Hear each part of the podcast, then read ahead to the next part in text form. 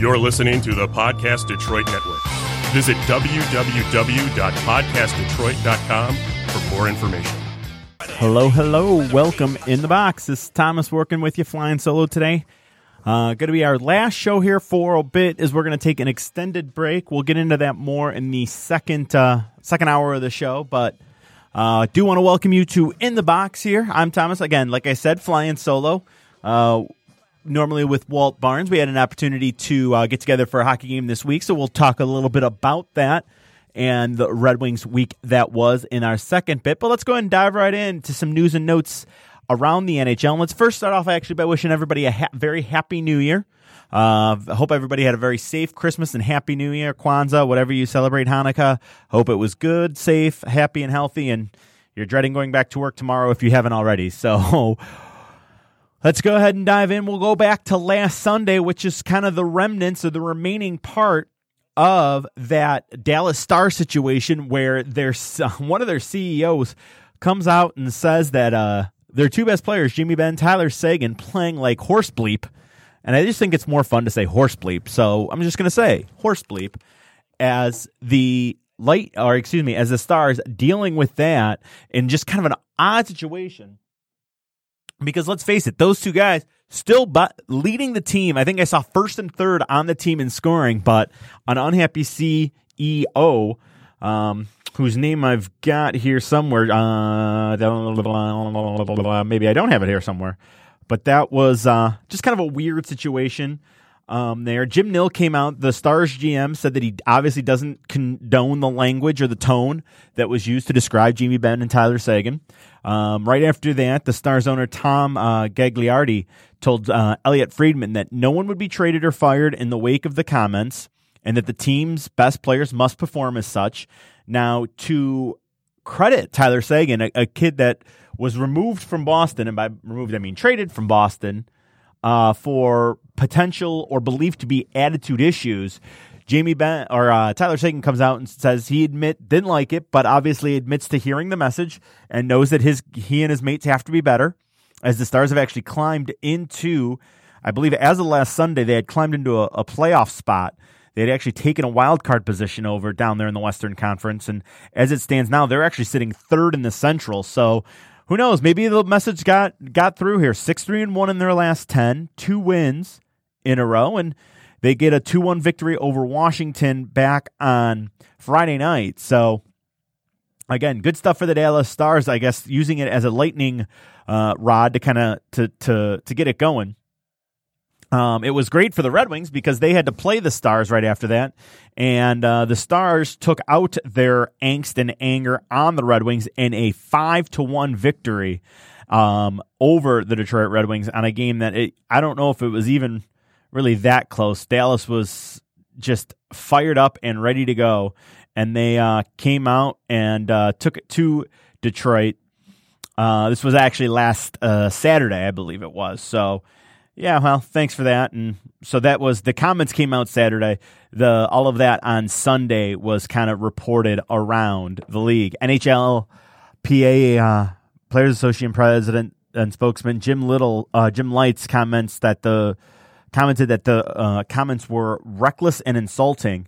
And he brought up a good point that, you know, I don't know if people have thought of. Could you imagine if, if um, Seguin and Benn had said that things about ownership?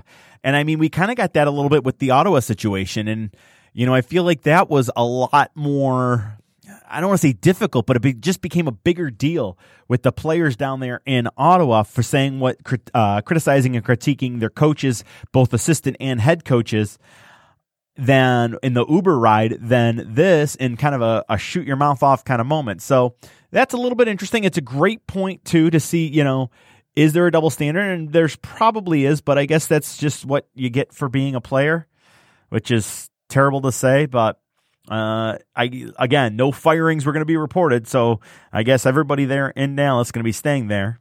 Um, Gary Bettman was asked to comment on the situation. He declined, but on Monday, the Stars were given a little bit of, of, of good news, actually, as they were awarded the 2020 Winter Classic. Game going to be played at the Cotton Bowl, Cotton Bowl, where the annual, obviously, Cotton Bowl is played. Actually, has the Cotton Bowl moved to Jerry World? The Cotton World, Cotton Bowl may have moved to Jerry World, but annually the Texas Oklahoma game played at the Cotton Bowl. And word is that the, the Stars are going to be able to get, uh, pick their opponent for the game.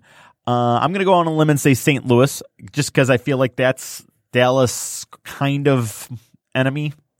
I don't know. Maybe I'm wrong on that. Could be basing that on, um, you know, nothing. But uh, yeah, I'm going to go with uh, the the probability that they're going to be going up against the St. Louis Blues. Just uh, call it a hunch on that. So we'll keep we'll keep an eye on on that moving forward. Injury report from last Sunday: Dustin Byfuglien said to miss four weeks with a lower body injury. He took a hit from the Wild's Luke Kunin.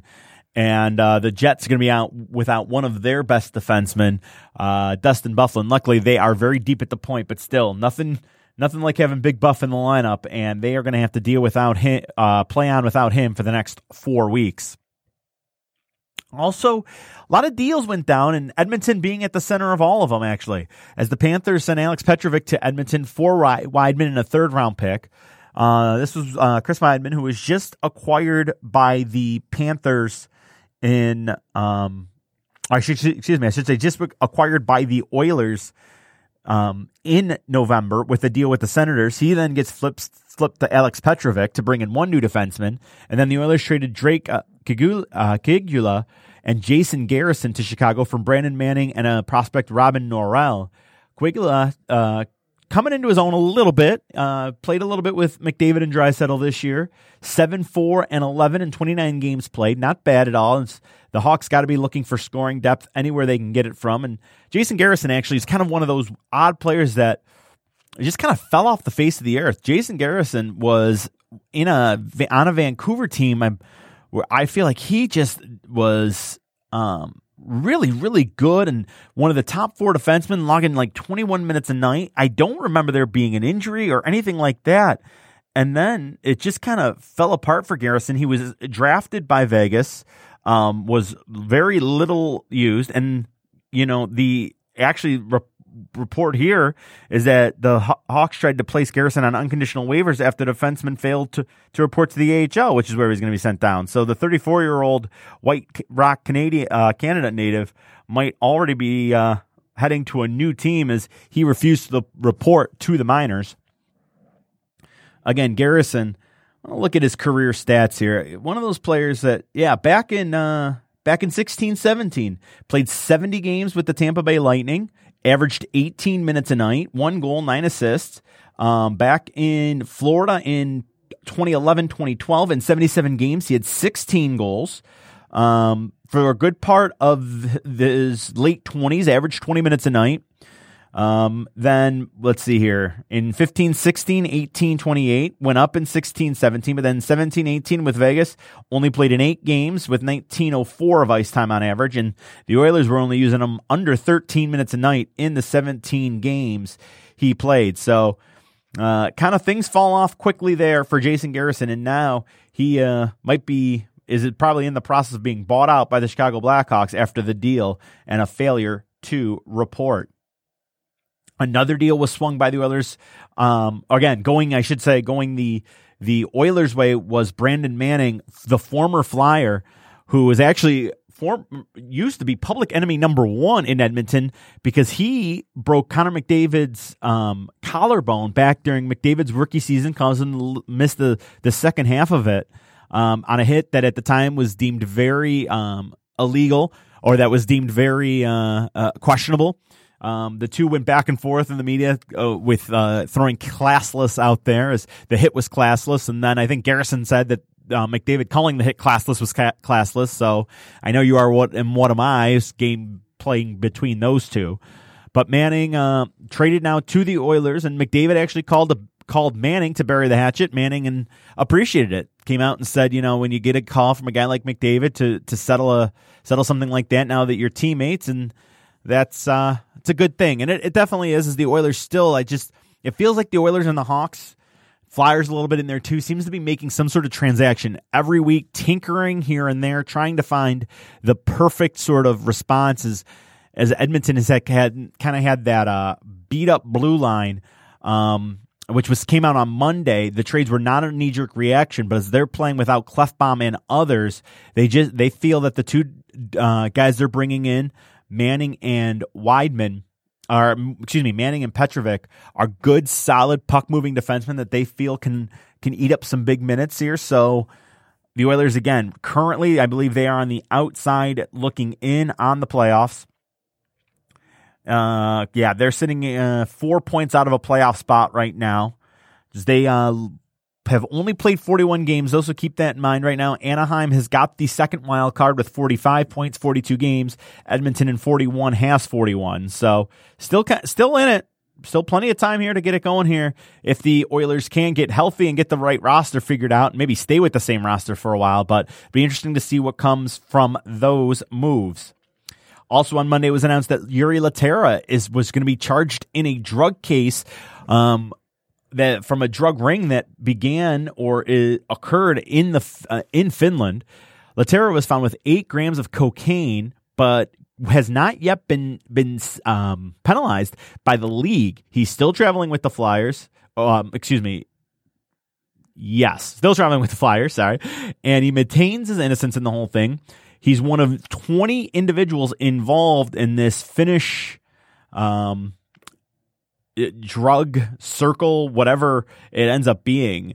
Um, and Lehtera is the prosecutor said that they're looking for six months, I believe is is what I had read that he could be serving. That they look to make uh have Lehtera serve six months if convicted of the crimes. Um, Lehtera was famously traded for Brayden Schenn in a deal that uh, Walt will frequently tell you was just awful. and uh, given this situation now, I, I, don't know if you can really uh, argue with that. And what Lehtera, uh, is dealing with. He is a Saint, uh, Philadelphia Flyer so far in the season in 24 games, one goal, two assists, three points. His rookie year was actually his best year back in uh, 14 15, a 27 year old rookie. Uh, 14 goals, 30 assists, 44 points, and plus 21 with St. Louis back in 75. And so far, he has kind of hit the skids since then. And now he c- could be in a lot of trouble, legal trouble. Um, so we'll see how that story plays itself out. Also on Monday, we had the NHL announced their, or actually, before we get to that, Let's go here first. Jack Eichel left the game early versus Buffalo Sabres game versus the Islanders. Um, he was questionable for the game anyway, as he had missed practice the day before. Um, word came down on Thursday that he'll mi- miss at least the next two. So that was Monday's game he left early, and then Thursday it came down that he'll miss the next two. But in that same game, um, a game that the Islanders would end up beating the Sabres 3 to 1. Barry Trotz moved into fourth all time in wins in the NHL. It was his win number 783 at the time. Uh, so congratulations to Barry Trotz. I believe 55 years old. I believe I saw maybe. F- man, let's see. That may or may not be right.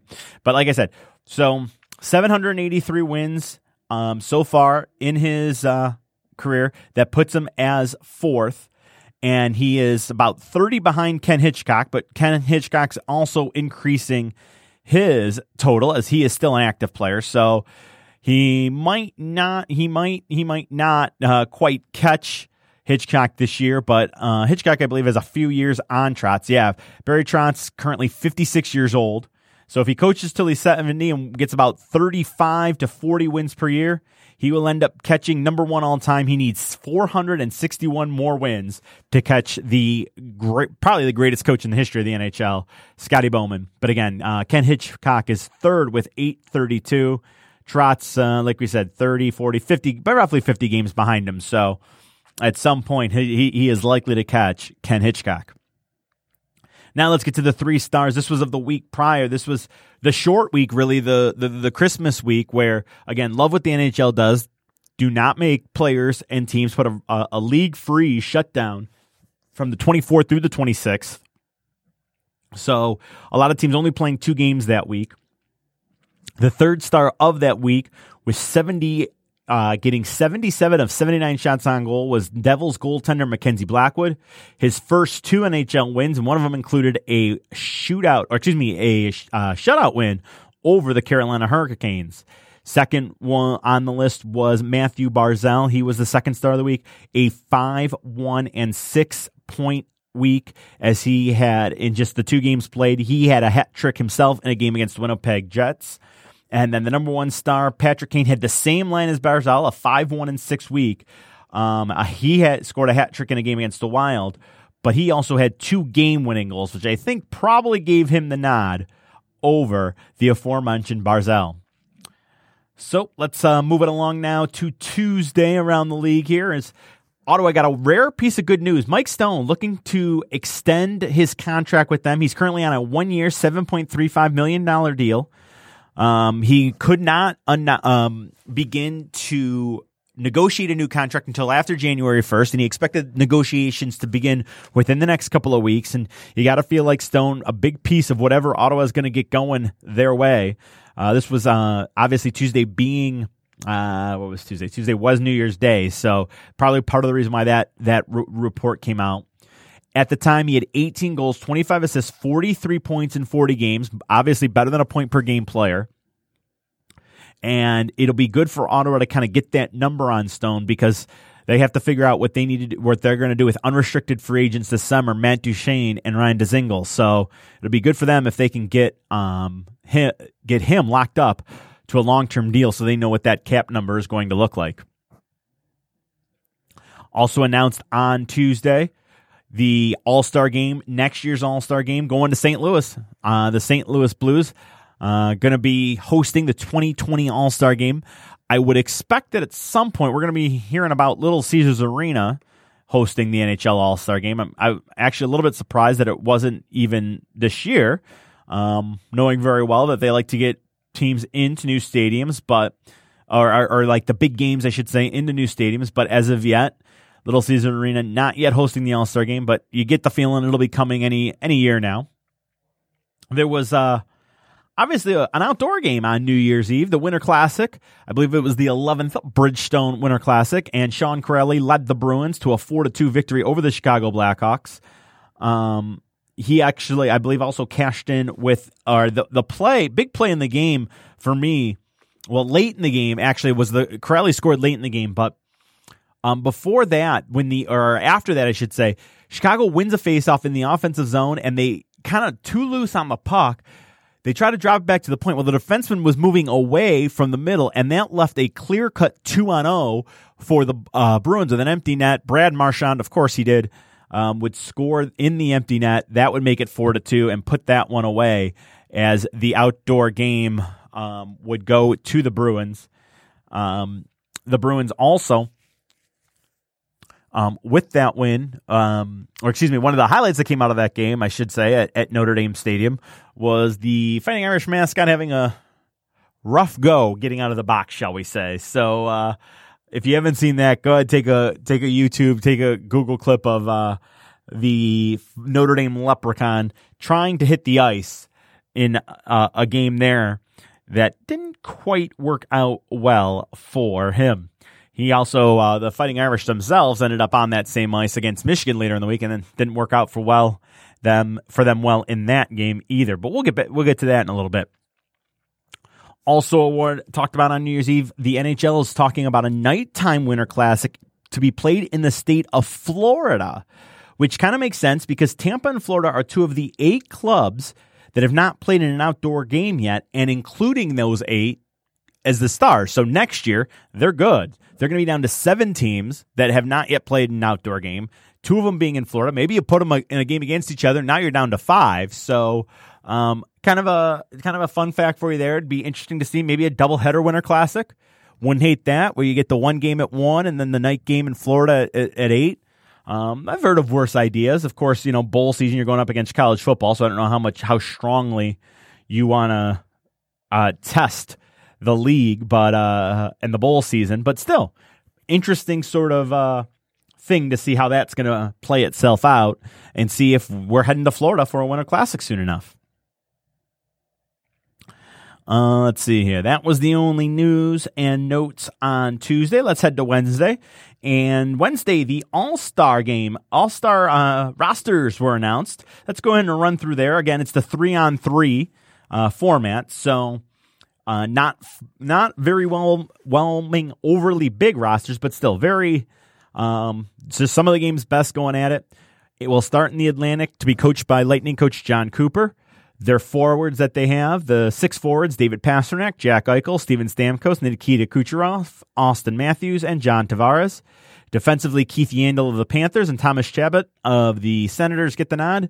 And Red Wings own Jimmy Howard getting the nod net to go along with Carey Price. Uh, we'll be see. It'll be interesting to see if Price ends up playing in that, as it came out that he's been dealing with or said that he has had an injury for the last seven weeks that he has been dealing with. So uh, Price may or may not be actually involved in the game. The vote in competition. Each of the, the divisions also have a vote in an extra player. And so the guys available for the vote in, each one player per team, and uh, Bergeron for the Bruins, Skinner for the Sabres, Larkin for the Red Wings, who I think really should have been an, an all star. The problem is I don't know who he should have gone over those six forwards, so hopefully he'll get the vote in um, Alex Barkov, Shea Weber, Mark Stone, Brayden Point from the Lightning, and Morgan Rielly for the Leafs. And I believe uh, Auston Matthews, Mar- Rielly's teammate, came out and said that he would actually give up his All Star position due to the great season that Rielly has, but he did not make the NHL All Star team. So again, could could be a situation there where Rielly backdoors his way into a spot in the All Star game. In the Metro Division, Todd Reirden of the Caps will be the coach. They will have Sebastian Aho, Cam Atkinson, Tyler Hall, uh, excuse me, Taylor Hall, Matthew Barzal, Claude Giroux, and Sidney Crosby will be their forwards. John Carlson and Seth Jones will be their defensemen. Henrik Lundqvist and Braden Holtby to be their net miners. The extra players up for vote in that division: Teravainen, Foligno, uh, Palmieri of the Devils, Anders Lee of the Islanders, Zuccarello, Voracek, Letang, and Backstrom will be the extra men in for the Metropolitan Division.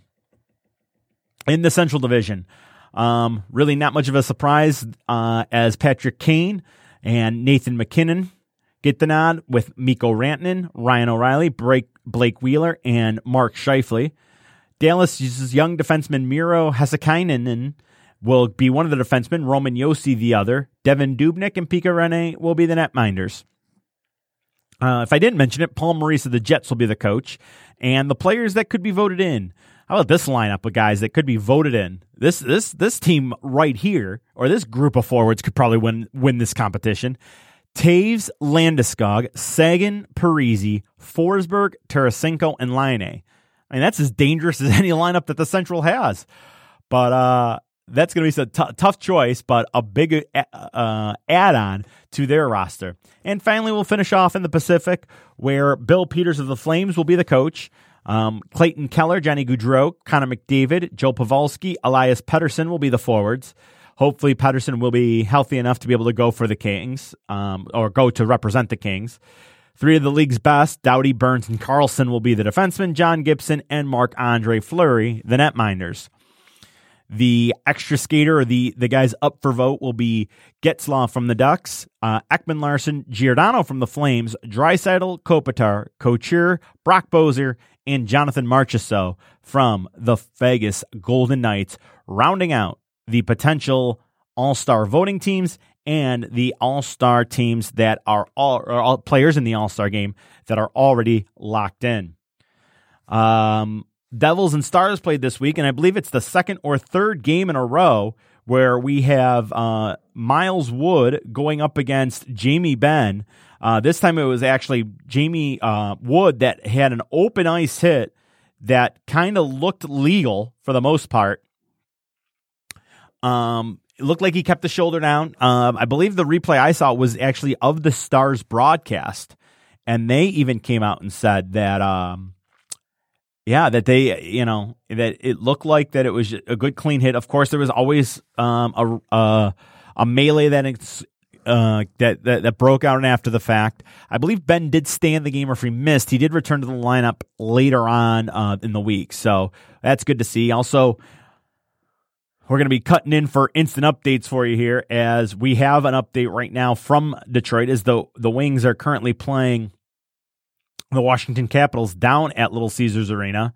And early on now, with uh, 12-10 to go in the first period, Washington on top one to nothing. Tom Wilson's 12th from Evgeny Kuznetsov at 6:57. Um, Washington has eight shots so far. Detroit only with three, as the Wings and the Capitals going at it downtown at Little Caesars. Um, so again, just keep an eye out anytime that Stars and the Devils playing. you're probably going to see something between Jamie Benn and Miles Wood. So keep that in mind. If you if you happen to see on an NHL app or something else, Stars Devils, tune in. Eh, anything can happen on that. Also on Wednesday, the New Year that was uh, the second. It was announced the player or rookie of the month for December and the three stars for the month of December. No surprise here. The rookie of the month of December was Elias Pettersson of the um, Vancouver Canucks. I beg your pardon. He scored six goals, 11 assists, 17 points in 14 games. He was also the rookie of the month in October. And my guess is he probably would have been the rookie of the month in November if he did not, in fact, uh, be injured and miss a good portion of the games in November. So, Vancouver, they've got themselves a player there in Pettersson, and he has been fantastic so far. Later on this week, he he did get hurt in a game against Montreal, which we'll get into a little bit more later on but he also netted his first career hat trick. So he started out January nice and hot as well. Now on to the three stars of the month. The third star was Connor McDavid. 8, 16, 24 points in 13 games played. He also hit a career uh, uh, a pair of career mi- milestones, becoming the ninth player in league history to reach the 300 point mark, which he did December 13th at Winnipeg, and the sixth player at the NHL history to hit the 200 assist plateau, which he did um, against Tampa on the 22nd prior to their 21st birthday. So that, or to his 22nd birthday, I beg your pardon. So two, two uh, pretty good milestones hit 300 points, 200 assists, all before your 22nd birthday in a month where McDavid scored 24 points in 13 games, 8 and 16. Yeah, he's pretty good. Uh, that's what the the what can be drawn from that. Second star of the week, Johnny Gaudreau, who put a put a show on against the Red Wings here in Hockeytown, uh, down at Little Caesars. Uh, I believe that was Wednesday of this week. He was named the star, one of the stars of the month, as he had 11 goals, 15 assists, 26 points in 14 games. And then, like I said, he came out and I think he put up a four spot or three spot in points against the Wings that night. Team was 9 3 and 2 in the month of December to help the Flames rise to, I believe they were the division leaders um, and they still currently are sitting at atop the Pacific Division. So good week for them to be sure. As the Flames, who actually, pardon the pun, flamed out last week, but uh, or last month, uh huh, Retta chim, but um, he was uh, red hot and very very good, Johnny Gaudreau in the month of December. The number one star of the month was Nikita Kucherov, though, and just an unbelievably impressive month. Nine goals, 21 assists, 30 points in 14 games, helping to lead the Lightning to a 13 0 1 month of December. That was in the middle of a 16 game point streak that the Sharks ended this week, but the Lightning just staying white hot um, up until that loss against the Sharks in regulation. And the last player to have a 30 point month, get this, uh, Jaromir Jagr back in March of 2001, and what he was probably uh, what he was probably 43 at the time then. So Jagr uh, was the last player to do so, and Elite Company joined there as uh, Nikita Kucherov continues to be a strong, strong player here for the Tampa Bay Lightning. Also, there was kind of a, a mild deal in the NHL. I don't know if it's really going to end up really shaking up either team. But Ottawa traded Tom Pyatt and goalie Mike McKenna to Vancouver for Darren Archibald and Anders Nilsson. Nilsson was the primary backup in Vancouver. Um, and so they actually had their backup in in, the, in their game against Toronto yesterday. Um, their their new backup. So at the end of a very long long road string for the the Canucks. So they they deal Nilsson and McKenna trading um, goaltenders, trading backup positions in Canada as McKinnon heads to Vancouver and Nilsson heads to Ottawa. That was our news and notes through Wednesday. Let's move it on to Thursday now, as there was a vote of confidence in New Jersey as John Hayes uh, Haynes was is who is in the last year of his deal, fourth season with the Devils, signed a two year contract extension. He's the team's second time, second all time winningest coach, and led the Devils to the playoffs last year. They were bounced quickly by the Tampa Bay Lightning, but I don't think anybody really expected that team to make any sort of run to the playoffs. So I think it's a, a big credit to them. Uh, or credit to him to be able to get that squad into the postseason last year. They've kind of fallen on tough times this year, but uh, they need more than Taylor Hall offensively. That's there's no coaching that can get them around. Hall and Palmieri really is are the two big guys there. I mentioned earlier it was Thursday that uh, Matthews came out and said he'd be given he'd be happy to give up his All Star spot to Morgan Rielly. So we just want to let you in on when that actually came down. Injury troubles also, you know, we talked about the goaltender trades between Vancouver and uh, Vancouver and Ottawa just a moment ago. Goaltending problems in Toronto as Garrett Sparks, uh, Gareth Sparks, I beg your pardon, out for concussion, and uh, Andersen out for groin. Both goaltenders down, unable to play. Michael Hutchinson and uh, Kasimir Kaskisuo were called up to serve in an afternoon game, midweek game, Thursday against the Minnesota Wild. It was a game that the uh, Hutchinson would end up getting both starts this season or in the in the week here as they would he would get uh, again both starts. He'd lose four to three to the wild but beat vancouver five to nothing as vancouver again as i mentioned had uh pettersson was out didn't play and they were on a very long i think it was a six game road trip. That was the last game before they get back home. So uh, you could tell that there there was not a lot in the tank if you flip through and watch some of that game last night on the cbc um, Hutchinson had made four starts this season. Prior to that, um, for the Florida Panthers, he was traded on December 29th over to the Leaf. And Kaskisuo, who you feel like the Leafs really don't want to have to use, in 11 games for the Marlies, 3 5 and 1 with a 6, excuse me, 866 save percentage. So Hutchinson probably going to get the majority of the work here um, in that uh, in Toronto while they await their two standard net miners and hope that they can get healthy. It was Thursday that Pettersson did get hurt in a game against Montreal that kept him out of uh, Saturday's game in Toronto. Him and Kotkaniemi got all tied up, and it was just an awkward fall. Didn't look. I mean, Kotkaniemi Kotkaniemi got a bit of a hook in that was kind of an odd play, but that was not deemed illegal.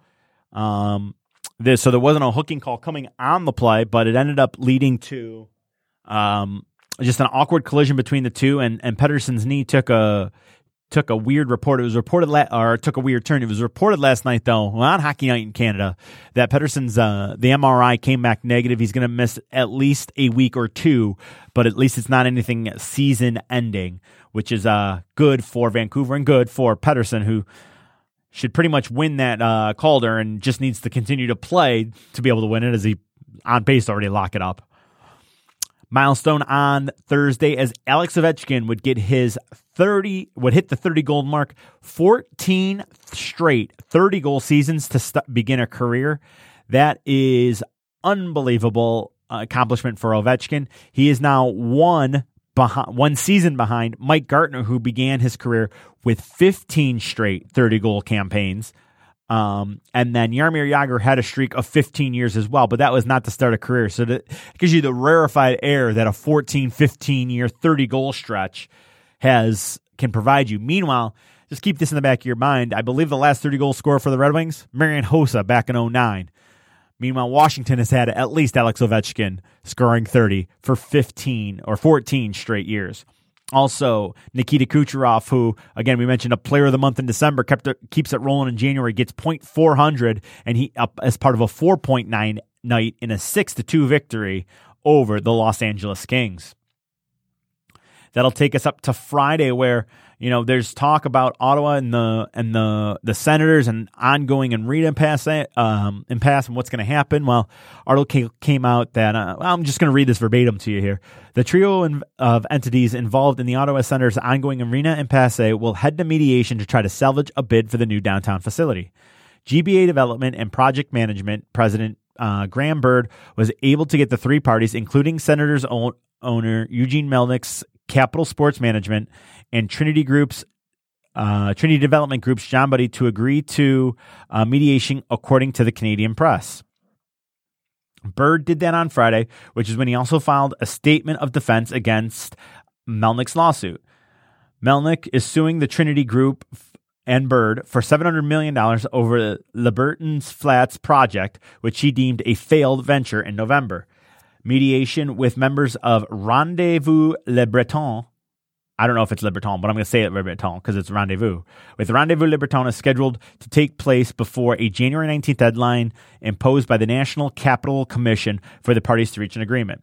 The Crown Corporation will look into other options if no agreement is reached before the deadline, and the Senators have played in the Canadian Tire Centre in Can- uh, Kanata, Ontario since 1966. So maybe some movement going on in Ottawa there is some of the uncertainty of their arena that, you know, when, when they made their run to the Cup finals a couple of years back, that we always joked about how, yeah, they didn't even have, um, what are they? They didn't have a sellout and tickets were going for as low as $75 in the conference finals to get into the building. So maybe a new building on its way for the um, Ottawa Senators.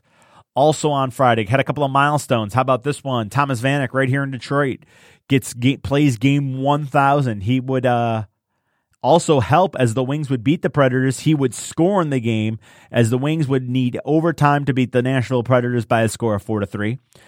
Drew Stafford would play in game 800, and he would end up getting the shootout victory, uh, shootout winning goal as the Devils would beat the uh, Arizona Coyotes.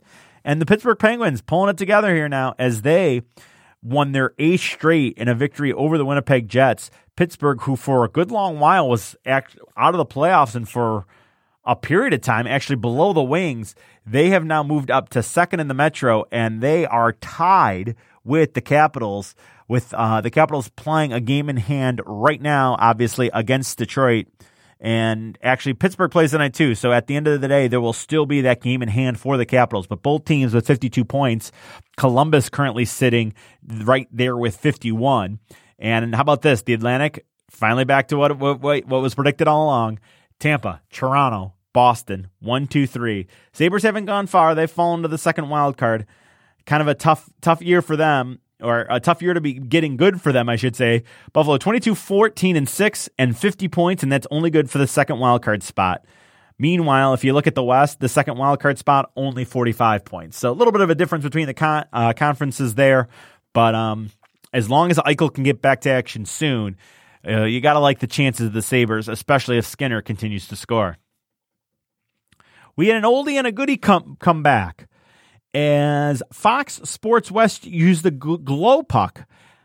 How great is that? Boy, I was looking for highlights of that. It was how wonderful to see that glow puck come back. The old Fox standout where you could uh, shots over 80 miles an hour or 90 miles an hour glowing red and the puck looked like it was in the third row constantly. It was fantastic.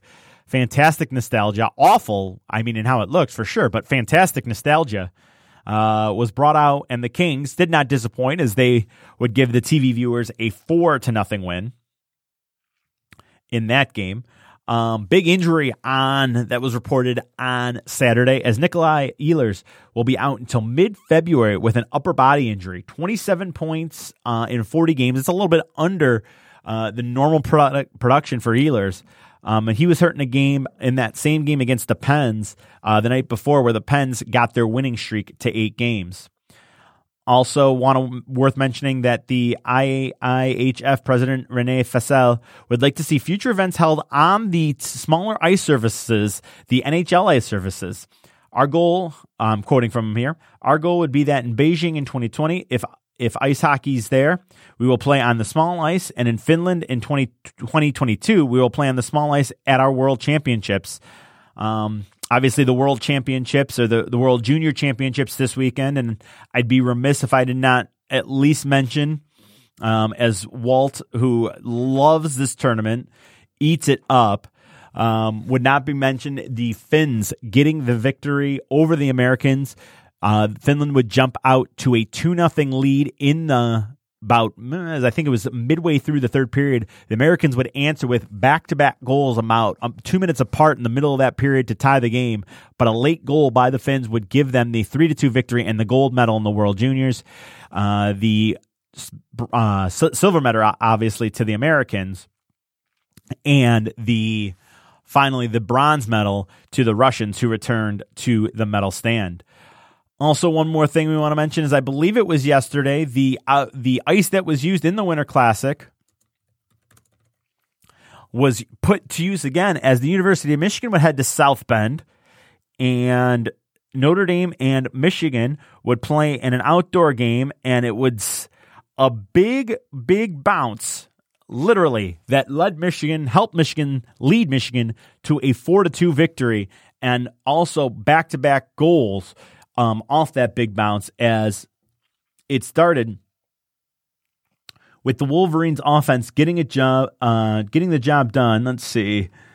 I want to get the name right. Uh, who did it? Who did it? Who did it? Uh, let's see. It was Joseph uh, shot from about 160 feet that took a funny bounce just before it reached Cole Morris or Cale Morris to make it a. I believe at the time that made it one nothing Michigan less than five minutes in and then Michigan would be able to get a second goal. Uh, Will Lockwood would score 16 seconds later to make it 2 0, and Michigan would be on their way. Morris ended up settling down and finished with 38 saves. Um, excuse me, um, in the game. Michigan would actually take a 3 0 lead on no- uh, Nolan Moyles' uh, goal midway through the first. And the 4 0, the, excuse me, the 3 0 lead would hold as Michigan would get the victory there at a score of 4 to 2. Notre Dame did cut the lead 3 to 2 obviously with 248 remaining before Michigan sophomore uh, Dakota Raabe at an empty net goal with 11 seconds left and that was how we got to the 4-2 final. The attendance announced in that one 23,422 in the outdoor game between the Irish and the Notre Dame. Uh, the Irish of Notre Dame and the Michigan Wolverines. It was Michigan's first victory since November 16th. And I believe they came into the year as a number four team in the land. So, rough year for the Wolverines. Folks, that's going to pretty much sum up the first half of the show, but do have one quick announcement to make before they get there. Another goal down there in Detroit, as this one scored by Anthony Mantha with 2.08 to go in the first period.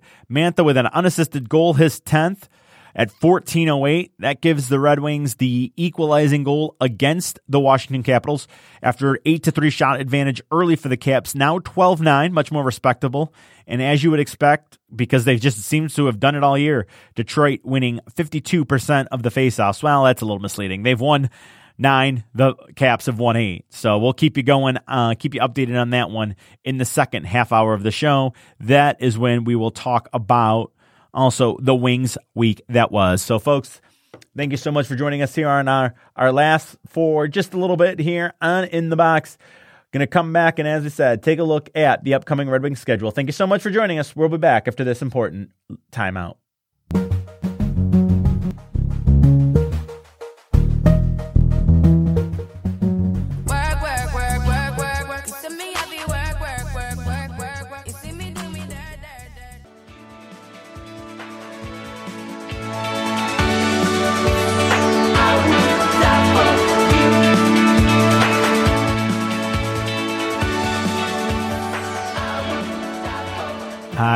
The great Prince left us too soon.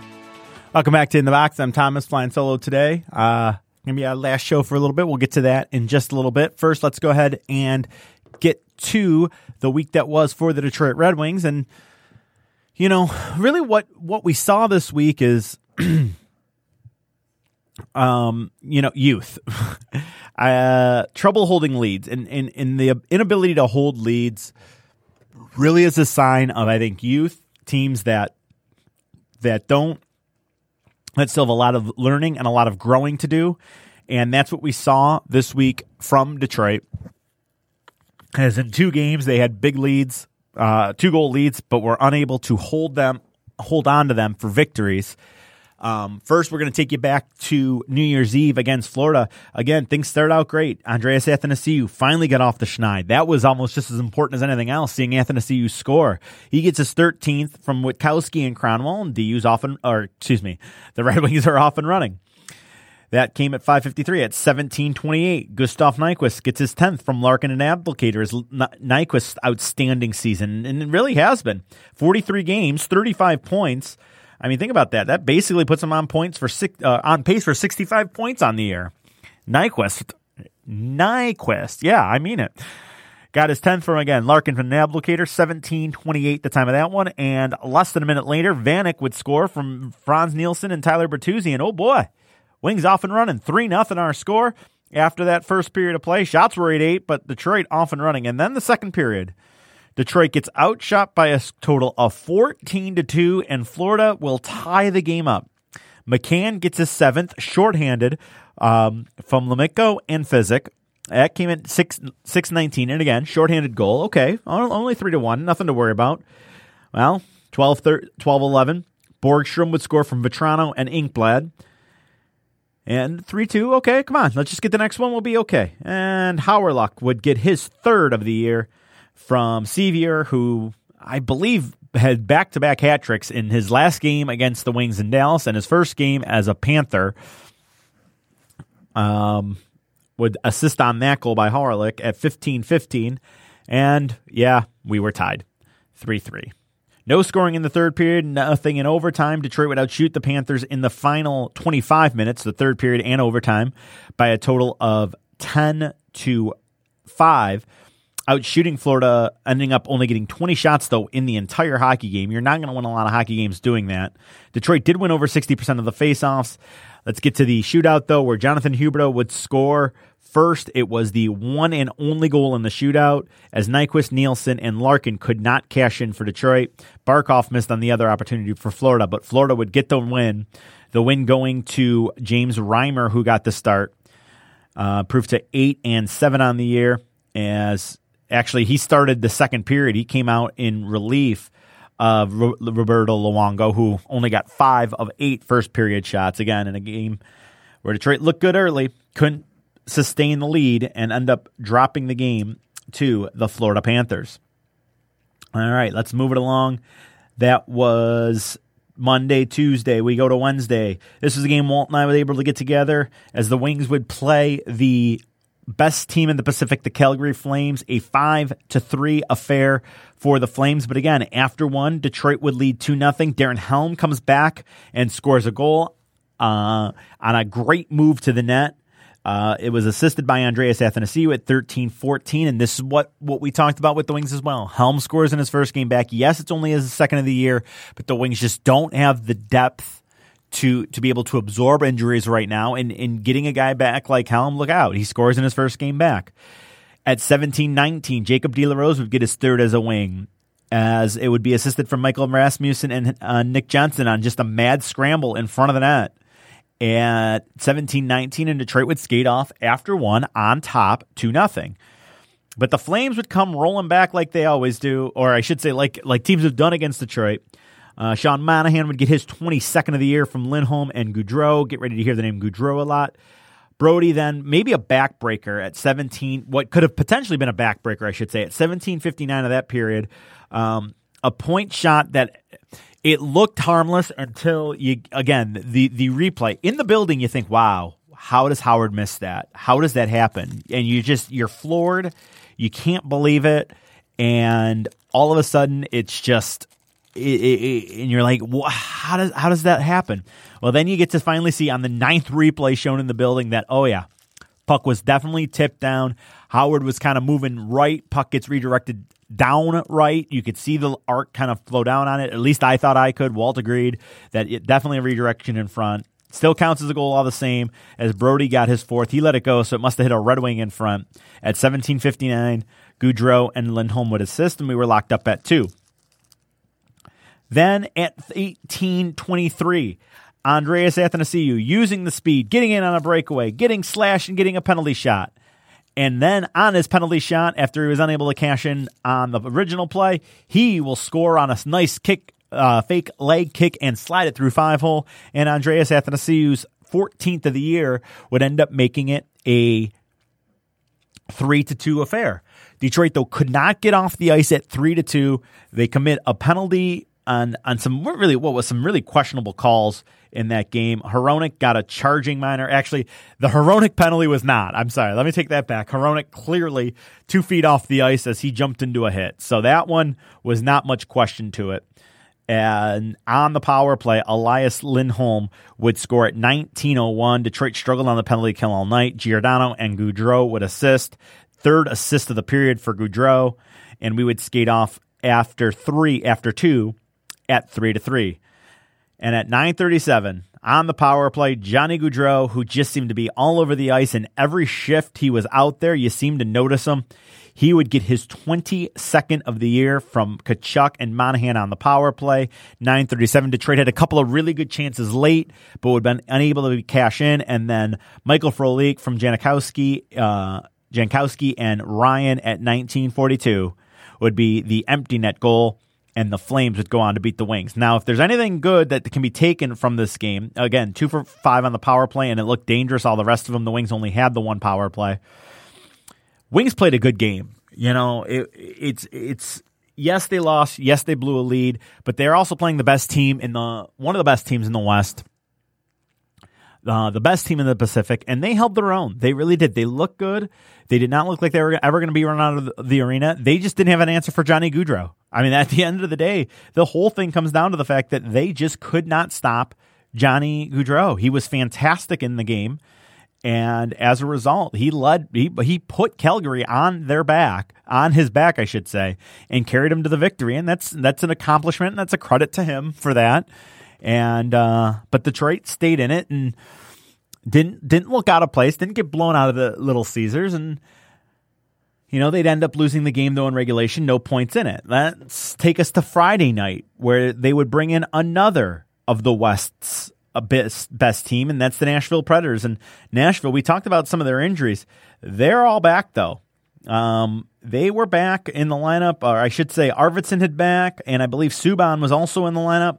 And I know I mentioned in a show earlier uh, a few weeks back that Turris was in the lineup, was back. It looks like he did not play against Detroit, but um, you know this is still that pretty good, actually really good Nashville Predator team. And Detroit this time would get the victory. Jimmy Howard would beat Pekka Rinne. Howard would get three of 30. Rinne would get four of 39 in an overtime win. It started, though, PK Subban getting his third of the year at 1736, and Detroit would skate off down one to nothing. Ekholm and Grimaldi would get the assist, and as we said, Nashville would lead one nothing after one. Craig Smith then would get his 12th at 301 from Ellis and Josi of the second period. Big moment in this game right after that.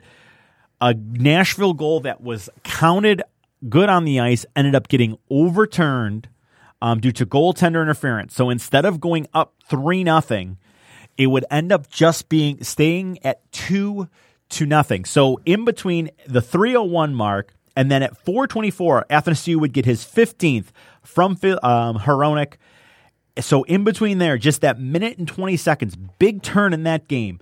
Detroit could have been down 3-0. Instead, they're only down 2-1. And Andreas Athanasiou's 15th would do that. Then later on in that period, Dennis Cholowski would assist on Thomas Vanek's seventh. There really was no room to get it, but he found the room to get it in. And in game 1000, Vanek would get his seventh of the year, 1335 the time of it. And Detroit would get back to even with the Preds through 20 minutes of play. Shots on goal. Detroit outshot Nashville 14 to 6 in the first. They were outshot only 11 to 12 in the second. So total shots 25 to 18 in favor of the Red Wings through two periods of play. In the third period, Detroit would take the lead at 11:57 as Tyler Bertuzzi would get his 10th from Gustav Nyquist and Detroit had an opportunity to get a victory in regulation over a really good team, break up a 7-game winless streak. It was not to be in regulation. Ryan Johansen gets his eighth at 1844 with the net empty. Calle Jarnkrok would get the assist, and we'd need extra time. And in extra time, Filip Hronek would get it to Dylan Larkin, and Larkin would do the rest, as Larkin has done four times in the extra sessions this year, scoring goals to win games on the three on three. They were actually four on three because Detroit had a power play they couldn't do anything right, but they get it to Larkin, who backhands one home past Rinne. A victory for the Red Wings. Larkin again getting his 18th at 434 of the extra session. Final shots on goal 38 to 30 for Detroit in favor of Detroit. The only shot on in the overtime session was the goal. And again, another stat here to keep an eye on. I like to keep an eye on this because Detroit's done so well. Um, in the faceoff circle, they won 61% of the draws in the game against the Predators. The number one star of that game was Larkin, who ended up playing just a hair under 23 minutes for the Red Wings. So, with that, that takes us up to today. The Red Wings currently are through one period of play against the um, Washington Capitals down at Little Caesars Arena. 1 1 our score. As goals by Wilson for the Capitals and a goal by Mantha for the Red Wings. The uh, Capitals are on a power play and will start period two on the power play. Let's take a, quick run through of the division standings here, or, or the playoff picture as of today in the East. We've already kind of talked about it. The Metro has Washington, Pittsburgh, Columbus, much like all of last year, up at the top there. In the Atlantic, Tampa, Toronto, and Boston would go one, two, three there. And right now, the Islanders and the Sabres would hold down the two wild card spots. The two playoff teams from last year that would be out, New Jersey and Philadelphia, as they are continuing to free fall. Philly's already fired their coach. So that gives you an idea of where that is. As we said, Buffalo in, in that second wild card position with 50 points on the year. Detroit now currently sitting with 43 games played, one more than the Sabres, have 39 points on the year. So they are 11 points back, third from the bottom in the Eastern Conference. Obviously, like to see him make him run. Going to need Mike Green back to do so. Uh, Mike Green just so important to this Red Wing team. I don't think most pl- team players knew it or most people knew it. Um, some silly stat about the Wings just being like two and fifteen and one or something like that on the year without Mike Green. If I don't, they're obviously not not going to make any sort of late runs. But if you have a a dream of a late run, going to have to get Mike Green back and healthy, and going to have to stay healthy up front. Really, it's it's a nine team race for the eight playoff positions. I think as as we said, the two wildcard teams at 50. Montreal hanging in there. They have 49 points in 42 games played. After that, Carolina's next, only 41 games played, 43 points, six back of, a, of Montreal, seven back of a playoff spot. Um, they're six four zero in their last 10, but guess what? Montreal's six four zero. Buffalo's three five and two, which is how they got caught, and the Islanders are nine and one. So Carolina does have a big game coming up against the Islanders to see if they can make up ground, but it's almost looking like, unless somebody gets white hot, that uh, the eight teams are known. It's just one spot really could be up for grabs, depending on what Montreal does. And would it shock anybody if if Montreal kind of fell off? Probably not. Meanwhile, in the West, Nashville, Winnipeg, Dallas running the Central Division. Nashville with 53 in 43 played. Winnipeg with 52 in 40 played. The Stars with 48 in 42 games played, leading the Central Division. So the Jets have a real chance to kind of take over for Nashville, who've just had to deal with just a ton of injuries this year. But the Predators currently, um, as they are just 3 5 and 2 in their last 10 but they did get the victory four to one over Montreal as they look to get the ship righted and try to get healthy. As now Forsberg and Turris are the two players out in the Pacific, as we've mentioned a couple of times tonight.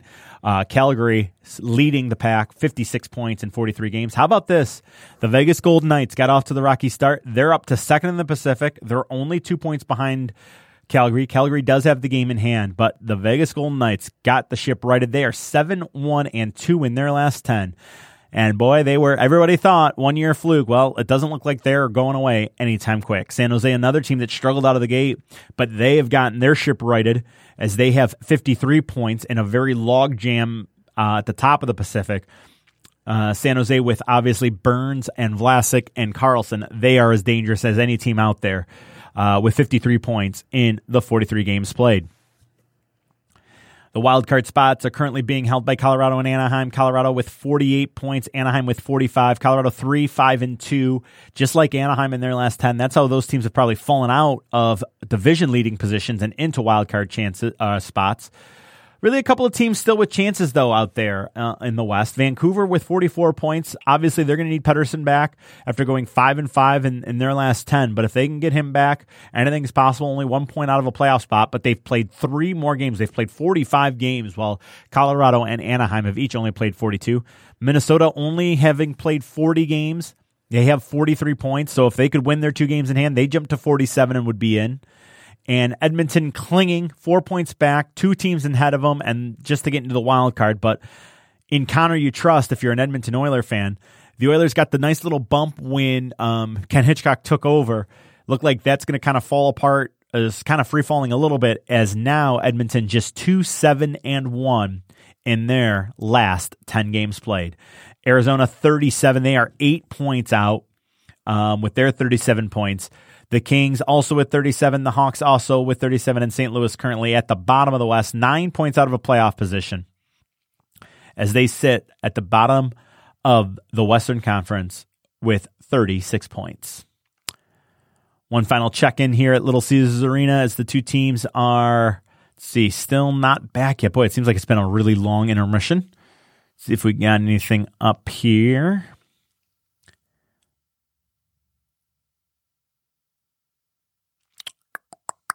Nope, still sitting at the end of one uh, with Detroit and the Capitals all locked up at one apiece. Alrighty, folks, it's been just an absolute pleasure, and we thank uh, the folks here at Podcast Detroit for uh, allowing Walt and I to, to do shows here for the last couple of years. Uh, we're just going to take a break. I, I, I, it's not, you know, it's we're not over. Walt's, it's actually good reasons. Walt got a nice little uh, professional life, gets a gets an improvement, and he just prioritizing, making sure everything that is, is in the right way there. And I just don't feel like I'm bringing you the best show possible by myself. So we're going to step aside for now. Uh, hopefully, we can get something together um, for next season and be back bringing you all the news and notes from around the NHL. But this is pretty much going to uh, wrap it up for our on air shows on Podcast Detroit for the remainder of this season. We are going to keep our f- Facebook page live and active. So uh, follow us on Facebook at uh, facebook.com backslash in the box.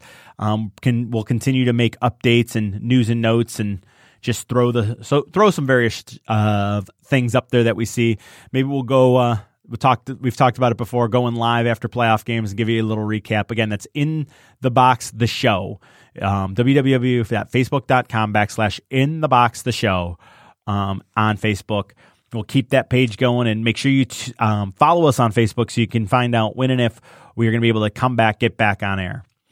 So, folks, it's been a been an enjoyable ride. Gonna not talk to you the remainder of this season, at least here at Podcast Detroit, and then hopefully we'll be in touch with you next year. You take care. This is Thomas signing off for In the Box one final time here at Podcast Detroit.